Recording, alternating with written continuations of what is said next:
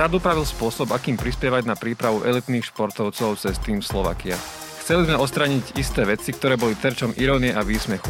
Povedal minulý týždeň Ivan Husár, štátny tajomník pre šport na ministerstve školstva, vedy, výskumu a športu. Do týmu Slovakia sa ponovom dostal už napríklad aj Filip Polášek, ktorý na to doteraz nemal nárok a problémy by nemal mať ani Jan Volko na rozdiel od minulých rokov. Stále však zostáva rovnocenná podpora zdravotne znevýhodnených športovcov, čo môj dnešný host Ivan Husár v minulosti kritizoval. Ja sa volám Michal Červený a prajem vám príjemné počúvanie podcastu Športovec, ktorý v spolupráci s Rádiom Express pripravujú redaktori Denníka N. Športoví reportéri denníka N so svojimi hostiami hovoria o vrcholovom športe, pohybe, zdraví aj o tom, ako môže každý z nás začať športovať. Vítajte pri počúvaní podcastu Športovec. Tak pán Husar, ešte raz vítajte. A, tak ja by som sa vrátil k tomu vášmu výroku z úvodu, ktorý som e, tu citoval, ktorý ste povedali minulý týždeň že chceli ste odstraniť isté veci, ktoré boli terčom irónie a výsmechu, e, pokiaľ je o financovanie slovenského športu cez tým Slovakia, tak e, o čo išlo? Malo to, bolo to personifikované v dvoch športovcoch. Jeden bol špičkový tenista Filip Polášek, ktorý z hodou okolností minulý rok vyhral Grand Slam v Austrálii a on už on mal trošku zdravotné problémy, ale dlhodobo patril medzi veľmi úspešných štvorhrových hráčov. Samozrejme, tenisti e, v singloch e, majú Dominika Cibulková, Hantuchová, Hrbatý majú svoje úspechy za sebou, vtedy myslím, že top tým ešte nejako nebol. Ale ten, ten úsmevný e, dôvod bol, že on to hrá s väčšinou s cudzím športovcom a tým pádom nie je top tímový športovec na Slovensku tak samozrejme, že Filip, keby mal možnosť hrať s kvalitným slovenským hráčom, čo teraz ukázali aj zo Zelenajom, hrali výborne, tak ho bude mať pri sebe, ale on chce byť v tej štvorhre top a v tom tenise je to bežné, že hrajú z iných štátov, aj v mixoch, aj v e, muži ženy. No a dosiahol veľký úspech, že vyhral Grand Slam a celá sezóna 21, hoď aj menil partnera e, z Chorváta na Austrálana v polovici sezóny, tak napriek tomu v tom rebríčku on obstal. A my sme chceli e, poukázať práve na to, že Filip e, sa motal medzi 12. a 8. miestom v rebríčku ako jednotlivec v štvorhre a spolu s Dodigom a s Pearsom boli v 15. ale nakoniec len tesne sa nedostali s Dodigom na ten Masters. Čiže pre mňa je Filip Polášek e, top tímový športovec a úsmevné bolo, že nie je ním, ak hrá s Chorvátom. A druhý, e, druhý bol Jano Volko, ktorý e, s šprintermi čiernej pleti má vo finále alebo dostať sa do semifinále na majstrovstva Európy, svete, na Olympiáde vonku to je ťažké sústo, ale v tej hale mu to celkom sedí a v hale mal za posledné roky výborné výsledky. No a úsmevné bolo, že e, je to len hala, že je to síce teda 60 metrov, ale že to nie je olimpijská disciplína. A ešte e, sumovalo to to, že hovorili, že ani štvorstovka v hale nie je to isté, lebo že to sú, tak ako vám to teraz hovorím, tak som to dostal, že to sú dve kolečka. Tak toto vyvolávalo naozaj úsmev, pretože ak by sme mali povedzme Emu Zapletalovú štvorstovkárku, ktorá vonku zbiera veľmi solidné úspechy, ale mala by výsledok, ktorý ju dostáva do top týmu v hale, tak by sme jej povedali, že, že nie. Čiže samozrejme, že žrtka, e, diálka, výška v hale sú takmer totožné. Aj svetový rekord včera Duplantisa je považovaný za svetový rekord, hoci bol v hale a bola, kedy to tak v atletike nebolo. Tak tieto disciplíny sú jasné. A tie neolimpijské disciplíny, to znamená 60 a povedzme aj štvorstovka v hale, ktorá je iná, tak e, my ju považujeme za disciplínu, ktorá bude menej bodovaná, menej ocenená, ale nie je to nič na znaku top týmu, top týmového športovca. Aby som to možno tak zhrnul poslucháčom, lebo sme to tak, akože, že tak, sme tak vysypali, tak vlastne Jan Volko bol majster Európy e, v 60 v hale ale nemal nárok na prakticky žiadne peniaze z týmu Slovakia, keďže to nie je olimpijská disciplína, lebo to keby nesadilo v nejakej excelovskej tabulke. Rovnako to bol Filip Polášek, ktorý bol Grand Slamový šampión, ale do tabulky nesedelo, že nemal uh, slovenského partnera, tiež nemal nárok. Tak vy ste to teraz nejako upravili. Tak vy upravili ste tú tabulku, alebo oni majú teraz nejaké výnimky? Nie, ešte upresním s Volkom. Volko bol člen top týmu, ale na základe výsledku z olympijských hier mládeže. Tam dostal um, adekvátnu čiastku v tej tabulke, ktorá bola, tam bol myslím tretí ale ak by tieto, táto súťaž nebola, respektíve sa na ňu nenominuje, lebo bol zranený, alebo neviem aký dôvod, tak za, tú majster, za, majster, za toho majstra Európy v hale ten výsledok, ktorý je podľa môjho názoru veľmi cenný, tak e, bude oceňovaný nulou, lebo nie je to v tých tabulkách. Čiže my sme trošku inak nastavili tie vzorce v, tom, v tých tabulkách a iné bodové hodnotenia sme priradili k jednotlivým športom a k jednotlivým disciplínám a vyšlo z toho nové poňatie top týmu. Tak to by som sa ešte možno pre poslucháča, ktorý možno nie je úplne zorientovaný, tak môžete povedať pár vetami, že čo je to ten tým Slovakie a koľko peňazí tam ide? Zo zákona e, tam má ísť, e, v súčasné znenie zákona, že tam ide minimálne 5 miliónov eur tie sa, tie sa musia rozdeliť medzi všetkých športovcov. Ak tam v starom, teda v súčasnom platnom znení zákona je, že ak tam ostane povedzme 200 eur, tak sa tých 200 eur musí rozdeliť medzi všetkých po jednom eure, lebo tak hovorí zákon, čo je tiež také trošku absurdné. A to sa aj stalo, pretože bol tam príklad e, zraneného športovca alebo tehotnej športovkyne, že ona tie peniaze na tú prípravu musela vrátiť. Ostalo tam rádovo, neviem presne, nejakých 12 tisíc eur a tie sme museli podľa zákona rozdeliť medzi všetkých 231 športovcov rovnakým dielom. Hoci predtým tým rovnakým dielom tie peniaze nedostávajú. A zrazu tak zákon vraví, že musí tam prísť takémuto rovnostárstvu. Keď som tu na začiatku citoval váš výrok, že chceli sme ostraniť isté veci, ktoré boli terčom ironia a výsmechu, tak ja si dovolím tvrdiť, že terčom ironia a výsmechu bolo napríklad aj to, že uh, tí, čo, čo psie záprahy a, a rybolov dostali 10 tisíce eur a pritom napríklad Peter Sagan nemal, nemal veľmi nárok na peniaze, pretože sa nestal majstrom sveta. Tak to tam stále je? Že keď us, us, uspie niekto na majstrovstvách sveta v rybolove, tak má väčší nárok na peniaze ako Peter Sagan? No, ten, ten, táto anomália vzniká v, v tom, že tie do, dočasné, doterajšie tabulky neboli tak striktné a tak tvrdé voči počtu krajín a počtu športovcov v tých súťažiach. To znamená, že keď bol niekto majster sveta v rybolovnej technike a bola Peťa Vlhová majsterka sveta v lyžovaní, tak ten nárok bol rovnaký. Hoci, povedzme, Peťa ide v konkurencii, neviem, 80 pretekárok a na tom, na tom majsterstva sveta tých krajín a svetadielov a športovcov v tej rybolovnej technike bolo podstatne menej. V niektorých športoch nie, v niektorých disciplínach to bolo masívne, ale my sme urobili ešte ďalšiu zmenu, ktorá je, že sme dali do popredia olympijské športy a neolimpijské disciplíny v olympijských športoch. A tým pádom v tej separácii ani rybolovná technika, ani psi záprahy nevy, nevykonštruovali tak kvalitný výsledok, aby sme ho zaradili do top týmu. Ale nebránime sa, pretože ak bude splnené tie kritéria aj v rybolovnej technike, tak tam majster sveta v rybolovnej technike bude. Ale on neplní tie, tie konkurenčné normy také ako ostatných, ja neviem, 70-80 športov.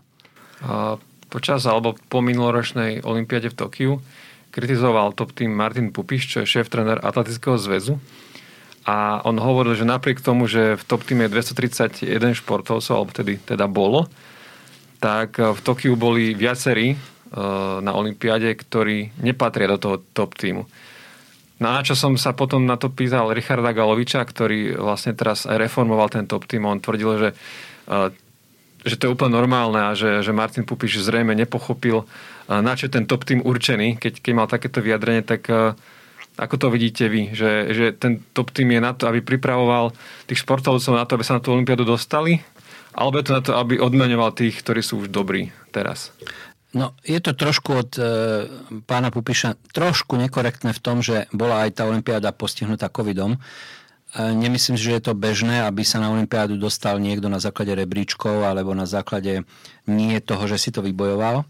Máte tam situácia aj teraz na zimnej olympiáde, že do Tokia, respektíve do Pekingu cestujú náhradníci, ktorí tam vôbec nebudú športovať. A ďalšia vec je napríklad v tenise, je na Filipovi Poláškovi, koho si vyberie do dvojice, e, do hry na olympijských hrách. On si nezobral Zelenaja, on si nezobral e, Filipa Horanského, on povedal, že chce hrať s Kleinom. Tam nemôže hrať samozrejme s Chorvátom, ani Srbom, ani Austrálom. Čiže ten Klein, ktorý ide hrať na Olympiádu, lebo Polášek na ňo ukáže prstom, sa z noci na ráno stane to, podľa vnímania tohto top tímový športovec. Napriek tomu tá, tá, ten podnet tu bol a nekorektné to je v tom, že pán Pupiš bol pri tom, keď sme to tvorili a vie veľmi dobre, že sme sa tým zaoberali ale v procese, keď už boli olympijské hry a spätne stejne sa to nedalo urobiť, lebo toto je top tým 2022. Ale napriek tomu sme do top týmu dali všetkých účastníkov olympiády, ktorí tam budú štartovať. Náhradníci nie, a tí dostanú paušálne 5000 eur, e, ani nie na prípravu na, hra, na olympijské hry, ale na tú celú sezónu.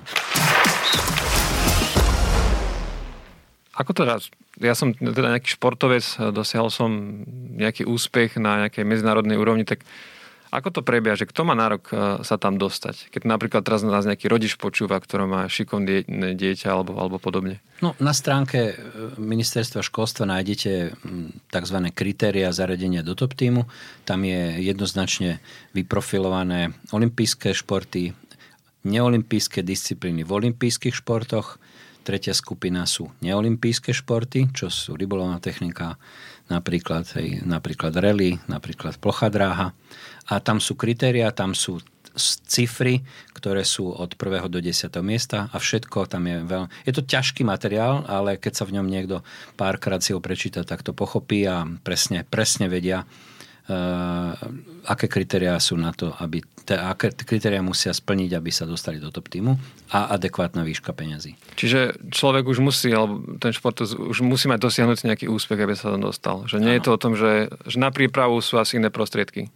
To ano. sú asi kluby a, a tak ďalej. Áno, samozrejme, že sú dva názory na to, či má byť, e, či má byť financovanie na to, aby ste dosiahli výsledok, alebo dosiahnete a svojím spôsobom príprava na ďalší, na ďalší úspech.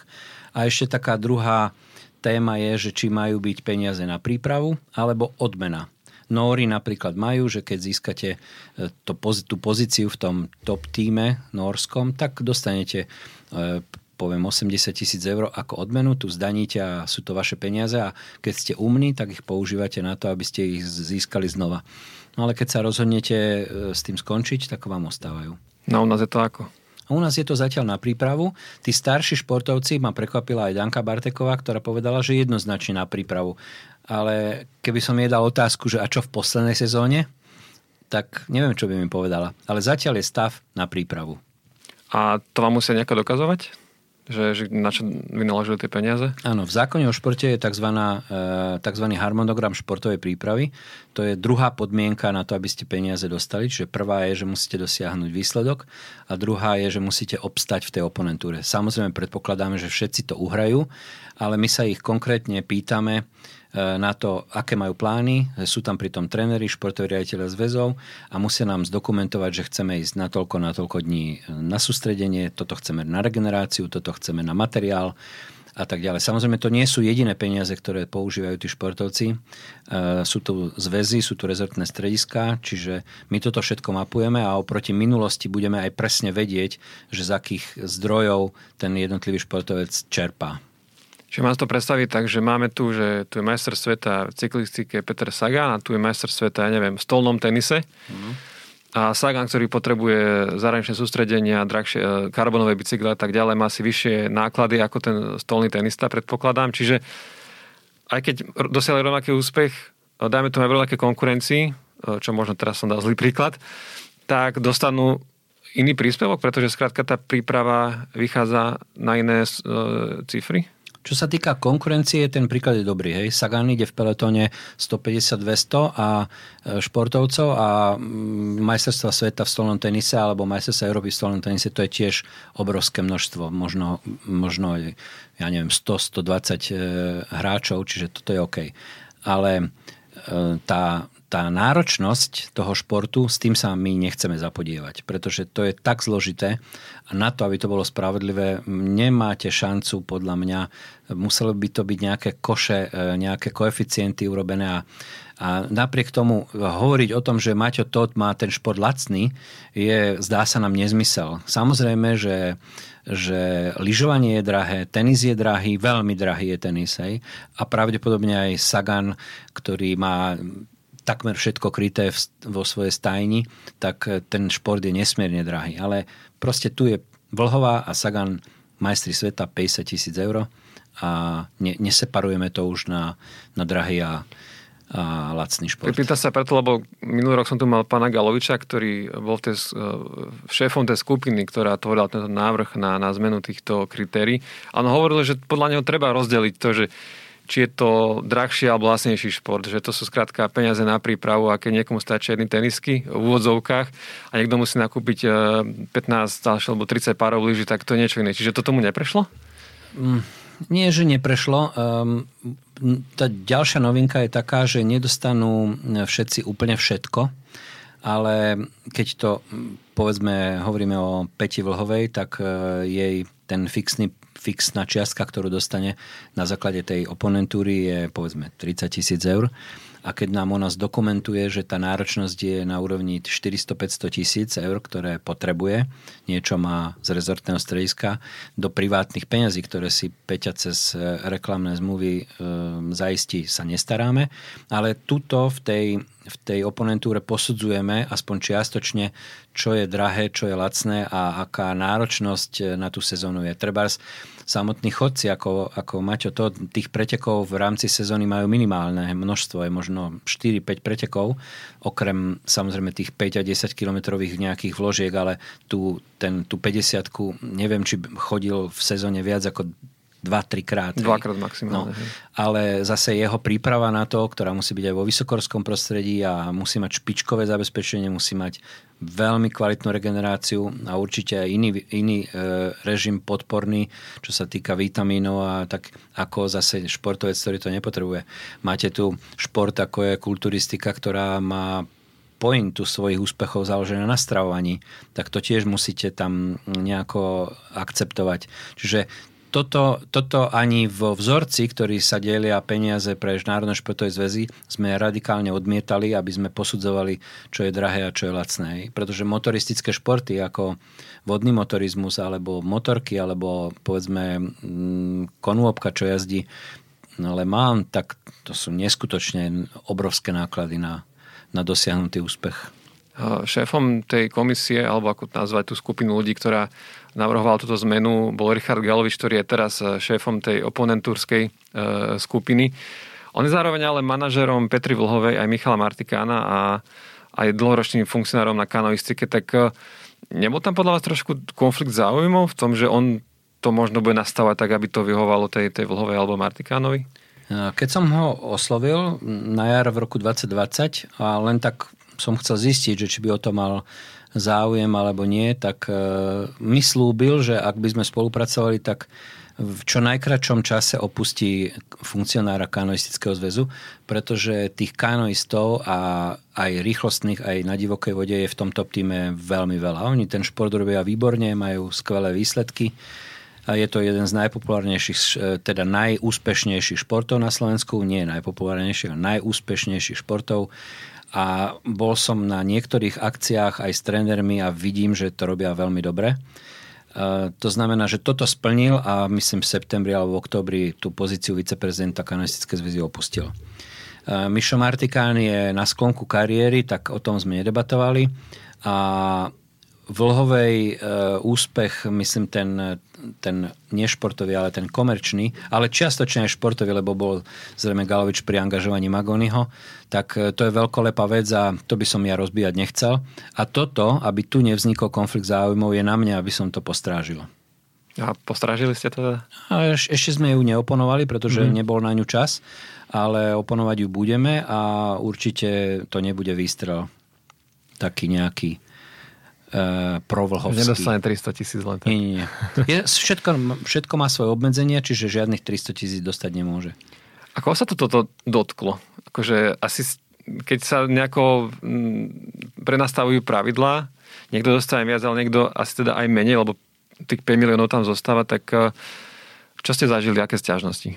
No, v prvom rade sme čelili tomu e, tak, že som urobil maximum preto, aby sme to v obci športovej na, na platforme niektorých významných športov, ktoré tam majú najväčšie zariadenie, že sme to odkomunikovali v mnohých veciach sme išli v ústretí s väzom, napríklad zaradením štafiet, e, tieto neolimpijské disciplíny. Hej, e, to, toto sme spravili a tam v rámci, v rámci debaty na, medzi športovcami na Slovenskom olympijskom športovom výbore, kde je komisia športovcov, tam viac menej žiadne tlaky alebo nejaké kontranázory neboli.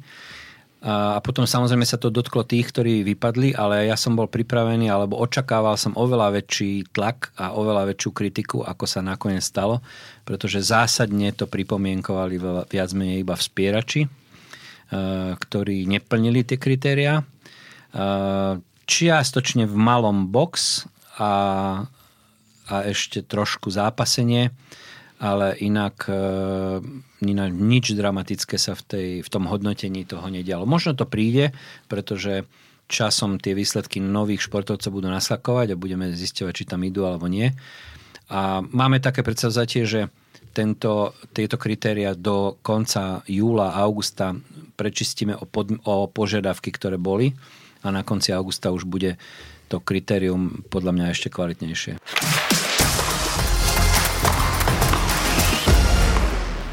Keď som ja s vami prvýkrát rozprával eh, pre Denigen, tak vy ste tam kritizovali, že zdravotne znevýhodnení dostávajú, majú rovnaký nárok na peniaze z top týmu. To sa a podľa toho, ako som si teraz pozrel tie, tie cifry, ktoré sú zverejnené za, za posledný rok, to sa veľmi asi nezmenilo. Sú to 30-40 tisíc, ako to bývalo aj predtým. Tak eh, ako toto hodnotíte? No, urobili sme jednu zásadnú zmenu, ktorá ktorá čaká potom aj ukotvenie v novele zákona o športe, že 30% prostriedkov z tých 5 miliónov eur môže ísť do, do tohto tábora handicapovaných športovcov. Nie viac. Je to podľa môjho názoru veľmi veľkorysé číslo, pretože sme to prebrali aj s komisárkou pani Stavrovskou, aj s pani Patakiovou, aj so štátnou tajomničkou pre inklúziu e, Svetlanou Sitovou s množstvom ľudí, ktoré nám dodávali dáta a aj celosvetovo sme sa na to pozreli, ako je to financované inde. A myslím si, že toto je prvý krok k tomu, aby to bolo akože OK, že 70 a 30, pretože um, teoreticky sa môže stať, že by to bolo aj naopak, pretože oni na Paralympiáde budú určite úspešnejší, už teraz sú ako zdraví športovci, ale myslím si, že tie dva, dva, dva tábory spolu, čo sa týka názorov na vrcholový šport, sú proste diametrálne odlišné. A aj v tej oponentúre sme do tej komisie dali dvoch ľudí, ktorí s tým celý život profesne robia, pretože naozaj v tom je umenie sa vyznať, či môže trénovať dvakrát za deň po 3 hodiny, či nemôže sú tam nároky na, tie, na, tie, na tých navádzačov, tapérov. To sú zvýšené financie, bez ktorých ten šport robiť nemôžu. A je tam treba taký paradox, že e, tá e, dievčina, ktorá pláva slabozraká, teraz si nespomeniem, Táňa Platnerová, Blatnerová, tak ona potrebuje toho tapera, ale ten, ten tú bonifikáciu tých 20% nedostával na rozdiel od návádzača v lyžovaní. Ale samozrejme, že návádzač sa v podstate musí pripravovať a musí lyžovať a musí kvalitne lyžovať a ten taper to bývajú rodičia alebo tréneri, ktorí chodí okolo bazéna, ale bez neho ona plávať nemôže tak tam, to, teraz sme to tam nezakomponovali, lebo to nejde, lebo to nie je v zákone, ale musíme to upraviť aj v tento prospech. Čiže moja odpoveď je na to, že 70-30 a e, rozdiel medzi zlatom zdravého a zdravom handicapovaného športovca zatiaľ nie je žiaden. Ale vy ste v tom rozhovore tiež hovorili, že viete o nejakých čachroch, machroch, ktoré sa robili pri výstave areálu v Piečenoch, pokiaľ ide o Slovenský paralympijský výbor. Tak to sa nejako dotiahlo? Ja som potom kontaktoval aj, aj kontrolórku športu, ona mi teda povedala, že o tom nič nevie. Uh, ja o tom veľa viem, je to z roku 2008 Žiaľ Bohu je to premlčané, takže je to v stave v šuflíku a tým pádom sa k tomu nedá vracať, ale tam, kde malo stať veľké športové centrum, tam je vykosená, vykosené, vykosená lúčka, alebo je tam parkovisko, alebo nejaké stromy. Čo sa s tým bude diať ďalej, nevieme. Ten pozemok je v majetku SPV, pokiaľ viem, alebo, alebo toho Združenia handicapovaných športovcov. To presne detaily neviem, ale každopádne viem, že sa to veľmi kontrolovalo a v roku 2008 sa to stalo a je to premlčané. A to mi ešte tak napadlo, že mm, po tom rozhovore, eh, kde ste boli dosť kritický voči paralympionikov, že aký máte vzťah s pánom Riapošom, ktorý je teda prezidentom paralympijského výboru? No, najskôr by som tak pozitívne začal, že v rámci prípravy na Olympiádu som bol z, na tréningu s Malenovským, bol som úžasnutý, bol som na tréningu s Táňou Blatnerovou, obdivoval som predstavte si, že si dáte na oči čierne okuliare, nevidíte nič a ona mi aj povedala, štátny skočte si do bazéna, ja vám nepoviem, na ktorú stranu je voda. A ja som jej na to odpovedal, že či teda nebude šoferovať alebo pilotovať lietadlo do Tokia. Ona povedala, na to som není nachystaná, má výborný humor mimochodom. A, s pánom Riapošom je to e, také škrípavé, ale ja keď sa nad tým zamyslím, čo všetko spravil pre paralympijský šport za, svojho, za svojej doby, tak e, nechcem povedať, že je nenahrajiteľný, ale spravil obrovský kus roboty. A ja s pánom Riapošom chcem žiť v miery. OK. A pokiaľ ide o ďalších vrcholných funkcionárov slovenského športu, tak Jan Kovačík sa teraz stal po štvrtýkrát prezidentom Slovenského futbalového zväzu, je ním od roku 2010 nemal teraz dokonca na konferencii žiadneho protikandidáta. E, ako hodnotíte prácu futbalového zväzu a celkovo pána Kováčika a to, že sa znova stal prezidentom? Vám ako štátnemu tajomníkovi e, sa to páči alebo nie? E, ja som zástanca toho a dnešná situácia, keď na Ukrajine vzblkla vojna, mi nahráva, že ja som zastanca toho, že šport patrí do politiky a politika patrí do športu, že sa to vôbec nedá oddeliť. Sú to dve sociologické veci, ktoré proste od Ríma sú vedľa seba a dokonca aj športové zápolenie vie rozpútať vojnu, ako sme boli svetkami v histórii a mali sme tu štátny doping a mali sme tu e, olympijské hry v Berlíne, ktoré boli výsostne politické. A to chcem povedať, že Ján Kovačík e, robí výbornú politiku v športe, pretože dostať 87 hlasov z 87 nie je jednoduché. A to ja viem z tých útrob, že tam nie je taká jednota, ako je prezentovaná, ale Jano Kovačík chce získať silný mandát a robí na tom 4 roky, aby ho získal. A e, futbal je, je šport, ktorý sa na Slovensku aj vďaka aj vďaka veľmi silnému prílevu peňazí do infraštruktúry rozvinul a my hráme, my hráme ako muži alebo ako 21 hráme dobrý futbal. Myslím, že máme veľmi solidných trénerov, že tu nepotrebujeme mať zahraničných trénerov pri kluboch a pri e, reprezentácii. To si myslím skrátka, že to je OK. Nie, nie že by sme na nej, ne, asi, asi nemáme na to, aby sme zaplatili dika advokáta, ale proste slovenskí tréneri sú kvalitní a futbal sa hrá v každej dedine, majú obrovskú členskú základňu, majú vynikajúci informačný systém, spravodlivo delia peniaze medzi kluby. To, čo vyhrajú na UEFA a na výsledkoch reprezentačného družstva, tak majú transparentne delené, čiže tam nenájdete nejakú úplne zásadnú chybu. A bol som na konferencii a jednota bola obrovská. 87 hlasov z 87 prítomných keď sme pri tom futbale a politike, tak uh, sám, sami ste už spomenuli vojnu, tak uh, všetky kluby z Fortuna ligy uh, v tom kole, ktoré nasledovalo, teda takmer všetky rozvinuli pred zápasom plagát vojne alebo nie vojne. Okrem slova na Dunajskej stredy, a toto sa ako pozeráte, keď teda tvrdíte, že šport a politika súvisia? Uh, Dunajská streda, ja som bol v piatok na konferencii a v sobotu sa, sa bolo to kolo.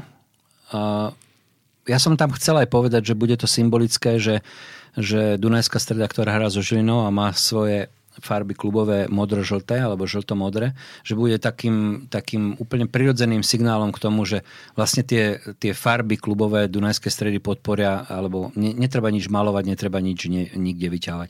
O tej aktivite Unie ligových klubov, že rozprestru ten banner Stop vojne som nevedel, ale trošku ma ten postoj sklamal. Oskar Vilagi ako majiteľ Dunajské to vysvetlil za 2-3 dní. Dá sa tomu veriť, že to tam bolo trošku organizačný chaos. A ja som slovanista od mala, tak aj ten Slovan, ktorý má multikulty e, družstvo postavené a vždy mal, e, a mal, mal v družstve dvoch, dva, alebo má dvoch Gruzincov a predtým mal, mám pocit, aj Ukrajincov, tak e, ten dôvod, prečo to neurobili, to neviem, ale celý svet a celá Európa sa postavila úplne jednoznačne za proti, proti agresii Putina.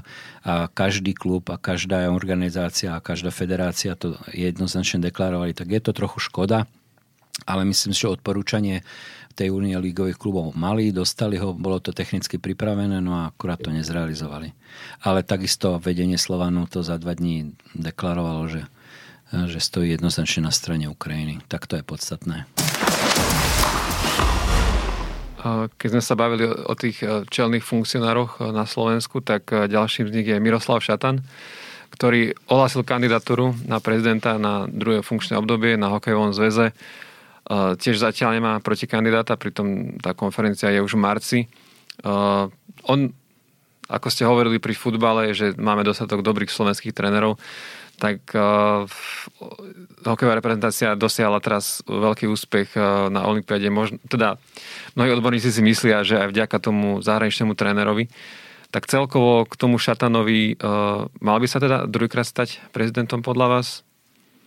No, keď e, ste načali úspech hokeja, tak e, ja takisto vnímam, že odvtedy, čo tu je Remzy, tak sa na to dá pozerať. Ja som sa na hokej pod vedením Henlona nevedel pozerať. Bolo to zlé. A Remzi aj majstrovstva sveta 2019, aj táto akcia, to naozaj bolo rado sa pozrieť. Ten, tie domáce majstrovstva sveta nám ochlop ušli dobrý výsledok, ale hrali sme v Košiciach famozný hokej, si myslím. A teraz na, na Olympiáde, ako sme dokázali Nemcov držať 60 minút na ich polovici a Američanov 55 minút a tesne, tesne sme sa nedostali do finále a uhrali sme so Švedmi po vynikajúcom výkone, tak e, to, to byl len blázon si myslel, že v tom Remzi prsty nemá.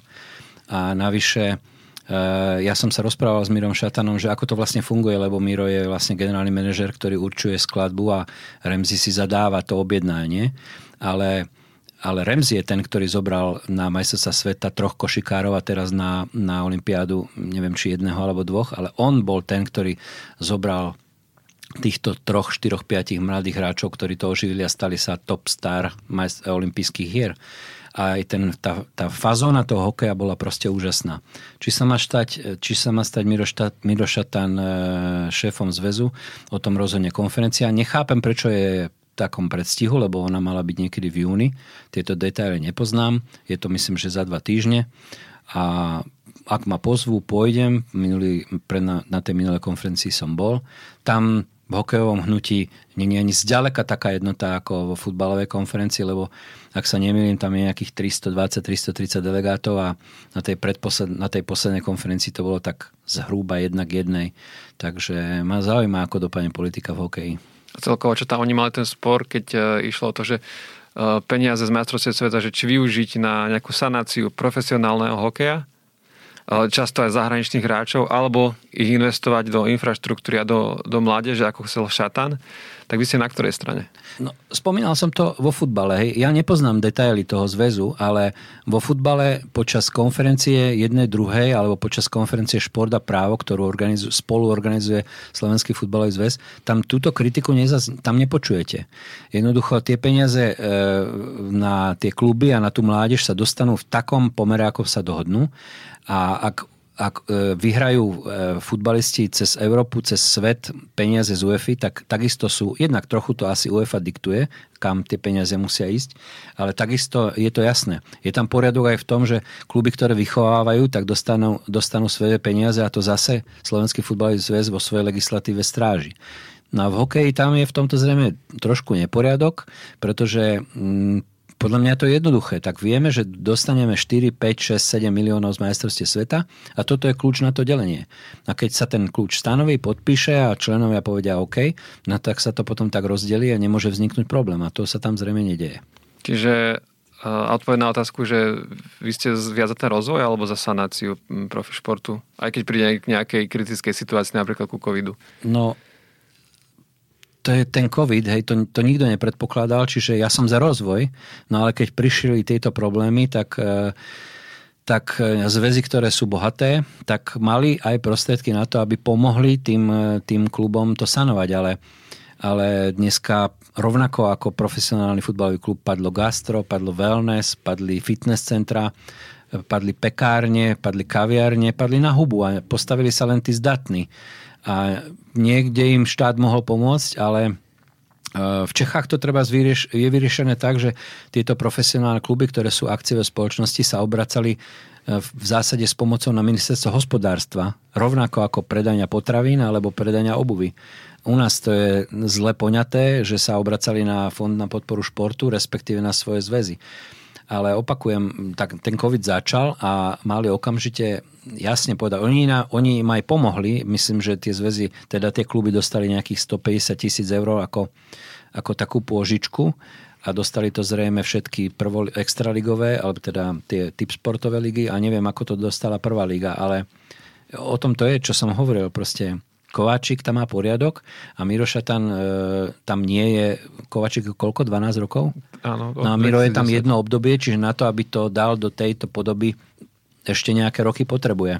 Nie je to ľahké, pretože to predchádzajúce velenie to nemuselo byť všetko OK. A ešte bonusová otázka.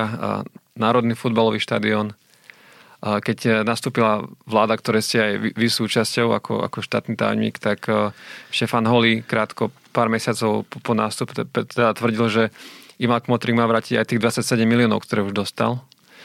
A, a, ako to tam momentálne vyzerá, ako to stichlo ohľadom toho štadióna? Ja, ja vám detaily povedať neviem. E, bolo to v agende ministerstva školstva.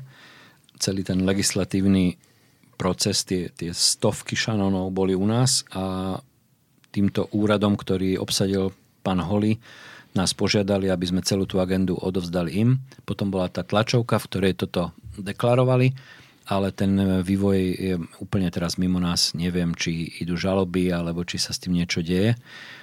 A za mňa, ako si myslím, že aby vrátil Slovan aj tých 27 miliónov, to by bolo úplne mimo, mimo misu, pretože všetky tie krajské mesta Žilina, Dunajská streda, Senica dostali peniaze na nové štadióny mm. Trnava, Trenčín a Košice. E, takže Slovan samozrejme dostal najviac, pretože to je najväčší štadión.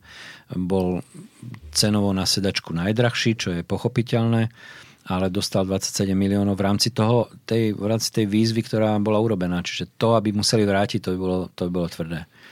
Vy ste pred tými dvomi rokmi hovorili v rozhovore, že vy ste asi za to, aby to bol tých 75 a nech sa to už nenavyšuje. Čiže stále ste na tej pozícii. Vy si, vy si všetko pamätáte. Som si to prečítal teraz, takže machrujem. Aha, tak ja som si to neprečítal. Ja som si čítal ten náš článok o tej, o tej inklúzii, aby som si ho pripomenul. Ehm, bolo, bolo, písalo sa o tom strašne veľa, hlavne Láco Kryžan s doktorkou Zajičkou sa tomu veľmi venovali. E, bola tam jedna taká štúdia, e, myslím, že z dopravnej školy Žiliny, ktorá mala posúdiť tú reálnu cenu a e, to dopadlo tak, že oni tie výsledky nejako nechceli odprezentovať. Ja to neviem posúdiť, ja som nebol v Európe na viac ako desiatich štadiónoch a neviem, ako, ako sa dá. Viem napríklad, že v Salzburgu, to mi hovoril nedávno kolega, ktorý tam bol na futbale, hovoril, že v Salzburgu je krásny, pekný, veľký, moderný areál a je najlacnejší v Európe. Porovnať to s štadiónom v Petrohrade, kde som bol na zápase Rusko-Švédsko, to vôbec sa nedá, hej, to je, to je obrovský, to je, to je chrám futbalu, hej. To isté Wembley, to isté nový štadión v Tottenhame a, a plánovaný štadión v, v Miláne, to sú stavby zrejme na, obrovské, na obrovskom čísle za tú sedačku. Týchto, myslím, 4 tisíc na Slovanie je veľa, ale nie je to nič prehnané. Tam je problém, že to okolie, hej, ktoré vstupuje do, tých, do tej ceny štadiónu, bol, bolo asi nejako nejasné. Ale opakujem, my sme, my sme, na, to, mm, my sme na to hneď prišli, pretože teda nie prišli, ale sme na to museli pracovať, pretože nás obidve tie spoločnosti k tomu vyzývali, ale, ale úrad pana Holeho nám to vzal a budú to riešiť, alebo to riešia, alebo to je ticho, neviem. Uvidíme. Toto bol Ivan Husár, štátny tajomník pre šport na ministerstve školstva, vedy, výskumu a športu. Ďakujem, že ste prišli. Ďakujem za pozvanie. Túto epizódu v spolupráci s Rádiom Express pripravila športová redakcia Denníka N. Viac podobných zaujímavostí, ale aj rýchle športové správy minútu po minúte nájdete na denníkn.sk.